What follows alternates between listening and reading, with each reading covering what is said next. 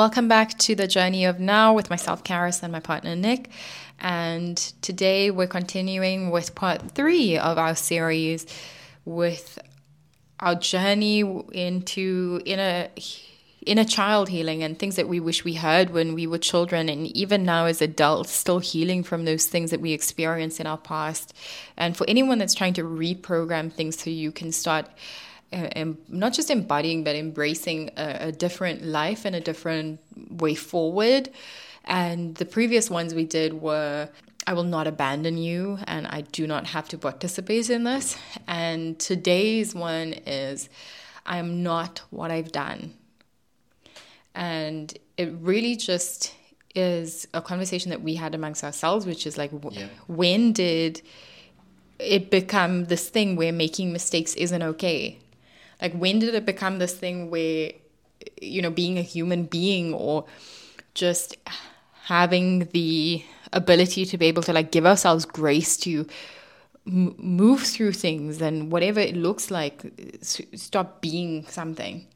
We have to, like, apply some standard of, like, perfection or some standard of, oh, it's already done, or we already are, or some copy and paste version of society's expectation, instead of this is my process and it's going to look messy, it's going to look like this, you know? I think it's just, it's that permission slip that you give yourself again, just to navigate the process of deconditioning with a lot more ease and leeway. Mm-hmm. Because I find that when we're not coming in with self-compassion, and when we are not maybe in a space where we are able to reframe the idea of a mistake as a moment of feedback or a moment of learning.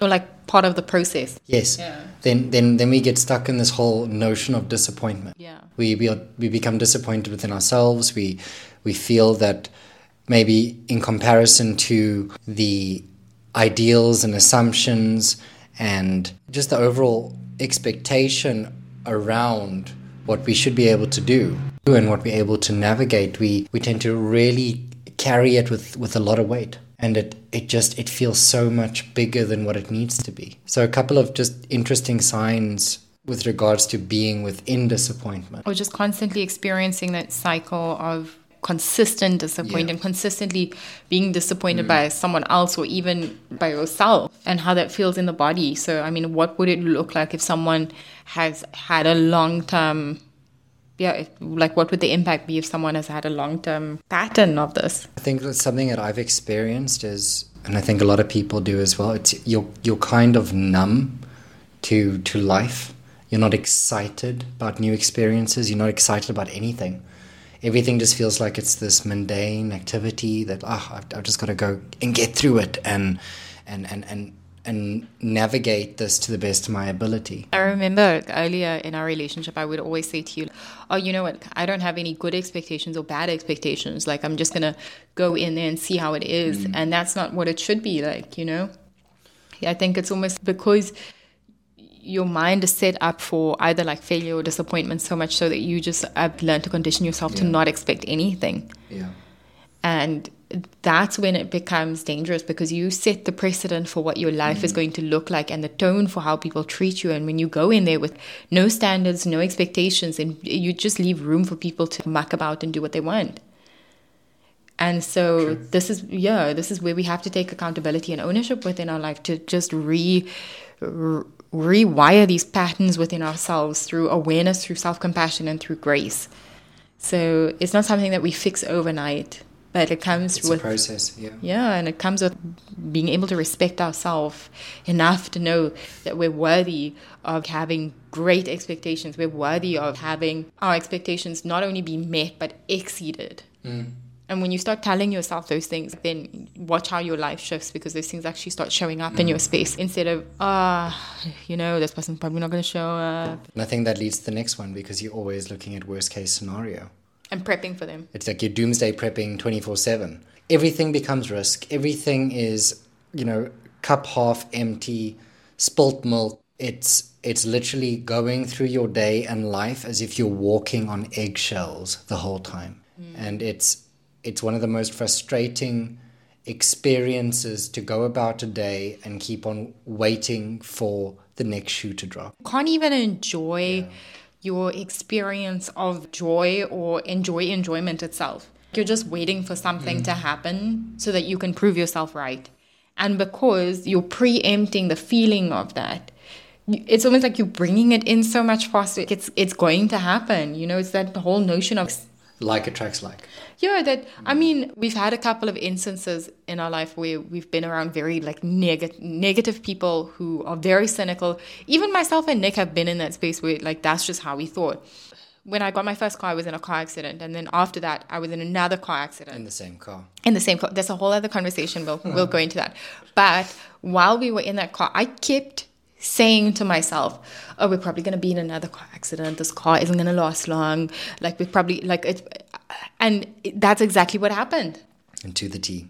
To the T. That's just and, like, I kept, every time I got into that car, I would prep myself on a somatic level for, like, this is what I'm going to do if I'm in another car accident or, like, those type of things. And then that's exactly what happened. And I'm not saying it has to be that extreme, but even within relationships, whether it be romantic or friendship, you know, if you constantly prep yourself for relationships where you have to over give and you're constantly auditioning and you never feel like you're enough, then you're always going to be met with people who treat you like you're not enough. Because the world is only going to prove to you what you already believe within yourself, and it's just going to mirror that. That's it. The next one would be, you don't like promises. They feel empty. It's as if you're unable to trust yourself and trust or put your trust in other people as well, because you've been disappointed so many times, and you only trust when you actually see the needle moving, when you see that there's an action associated with that conversation or words that have been said, that you're waiting for that. Personally, I'm on that. I experience that very often. In business, if someone says they're going to do something and you're not moving the needle forward, and I'm already expecting. I'm looking at all the ways. I go back into step 2, which is I'm looking for how the shoe's going to drop. I'm looking for how you are going to fail yourself and even myself, and how I failed myself within the context of that conversation. It's so interesting when you're working with more than one person and you have to rely on other people or wait for them to action something or put something in motion, and how that pattern comes up. But what a relief it is when you actually work with competent people who do their part and who show you that you can rely on them. So the fix with this, honestly, is it's really beginning to trust yourself, understand your values, understand who you are and who you wish to identify yourself as and who you want to identify with. What are the type of people that you want to be surrounding yourself with, who's holding the same values, who is living from a space of authenticity and integrity where their word actually means something. And people who are initiators and who action things when they say they're going to do things. Because that was like a process for you, I think.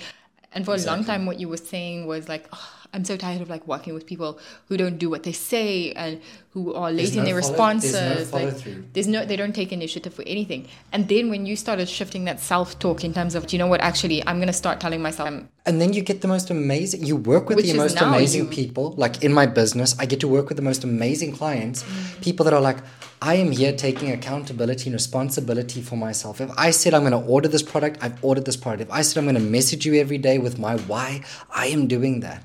And how that has drastically not only shifted their life, but it's shifted mine, because that feels really good. It feels that it's not even an exchange, but the way that entire dynamic works, it just feels easy. It feels like breathing. It feels natural. I think another component is how much of a betrayal it then can be when someone doesn't adhere to the promise that they've made, or they don't keep their word, or when they actually do disappoint you and they prove you right.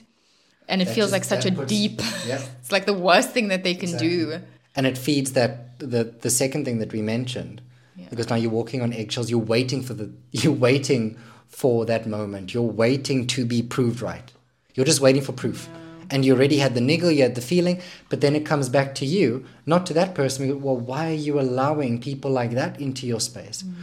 What are they reflecting towards you within yourself? What is being projected into your space? What are you projecting into your space? Yeah, it's not even just the reflection, it's also the projection, because that's what's coming through. And now it becomes a really powerful conversation that you get to have with yourself and say, well, goodness, if I am surrounding myself with individuals that are not able to maintain their word, how am I honoring my own word? Yeah. Because I maybe set a boundary and said, I don't want people like this, but yeah, I've just allowed that person into this place. But where in your space are you doing that within yourself and your own boundaries? Because that's the boundary. That's already the boundary.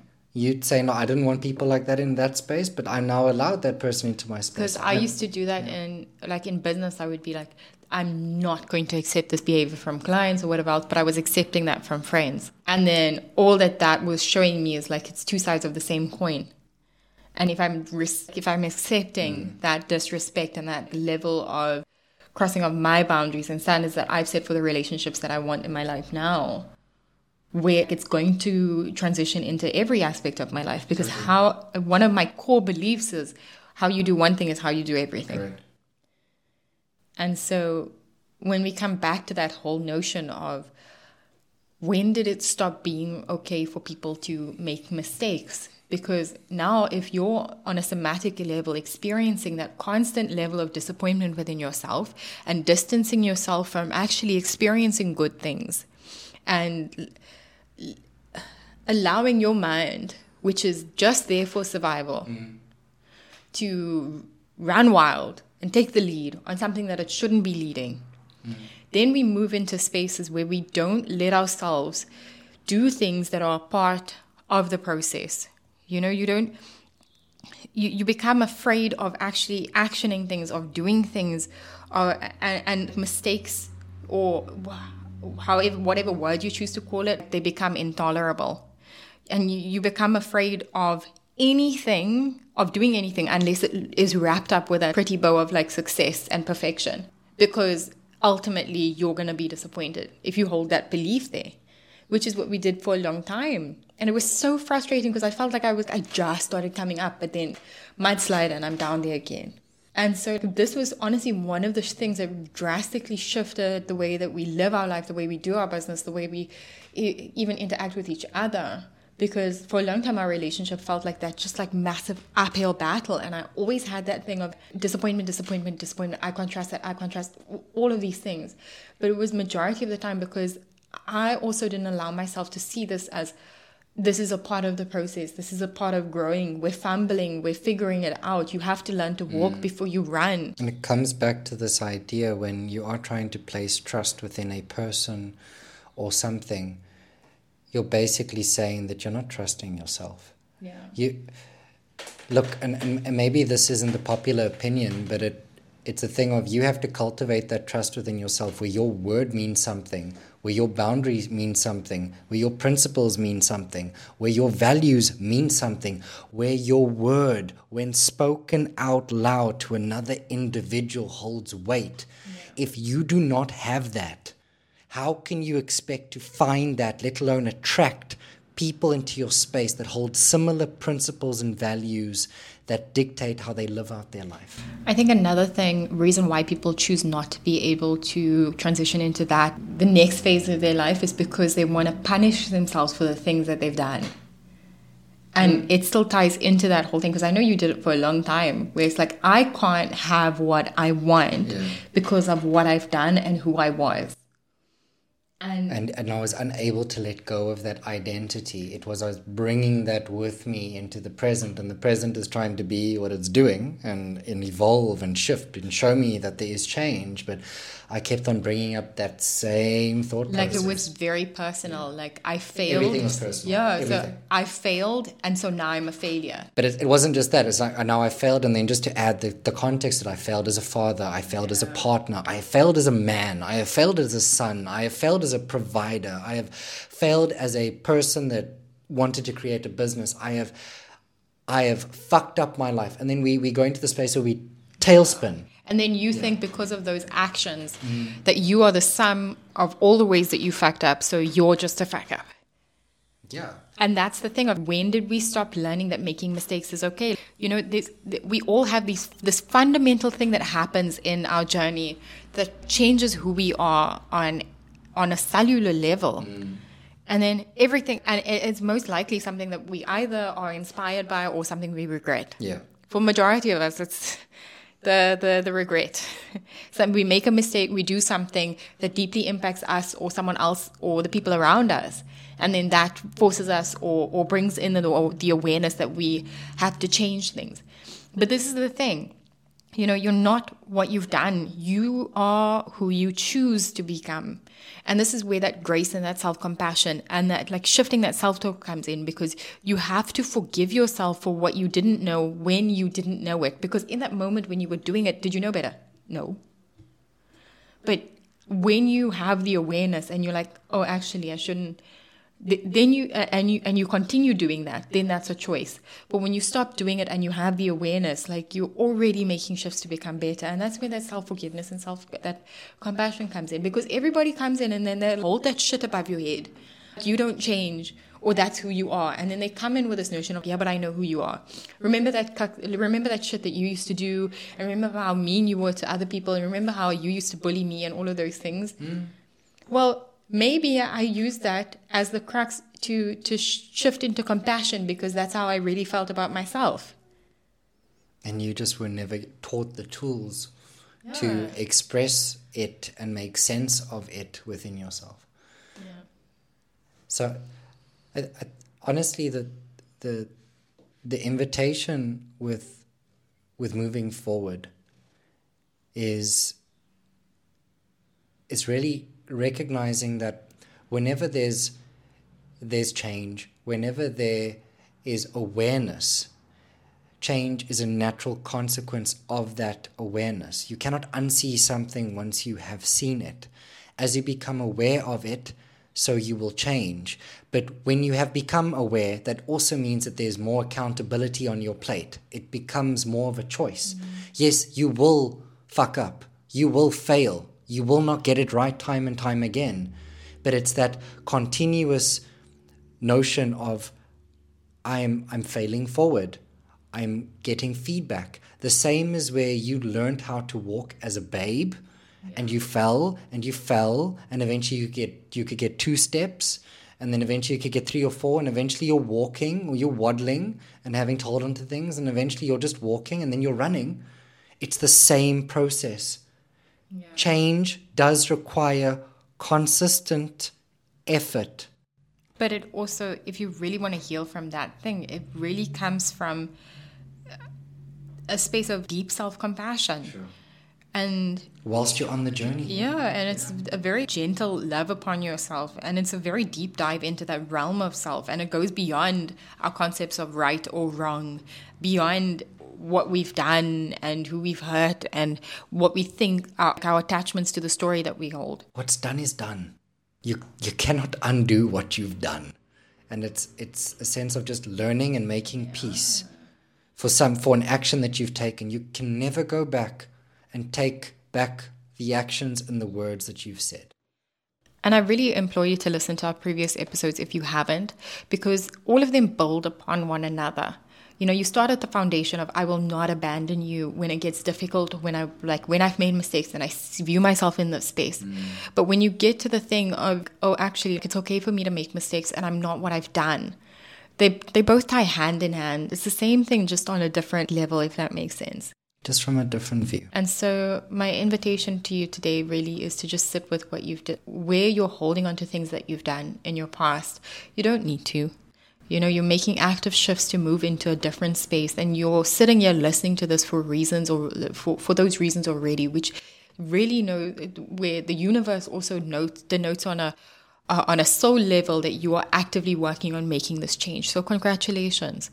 And you really have permission to let that go and to let that shit go and let those toxins out of your body, because it's going to make you sick if you continue holding on to that unforgiveness, especially towards yourself.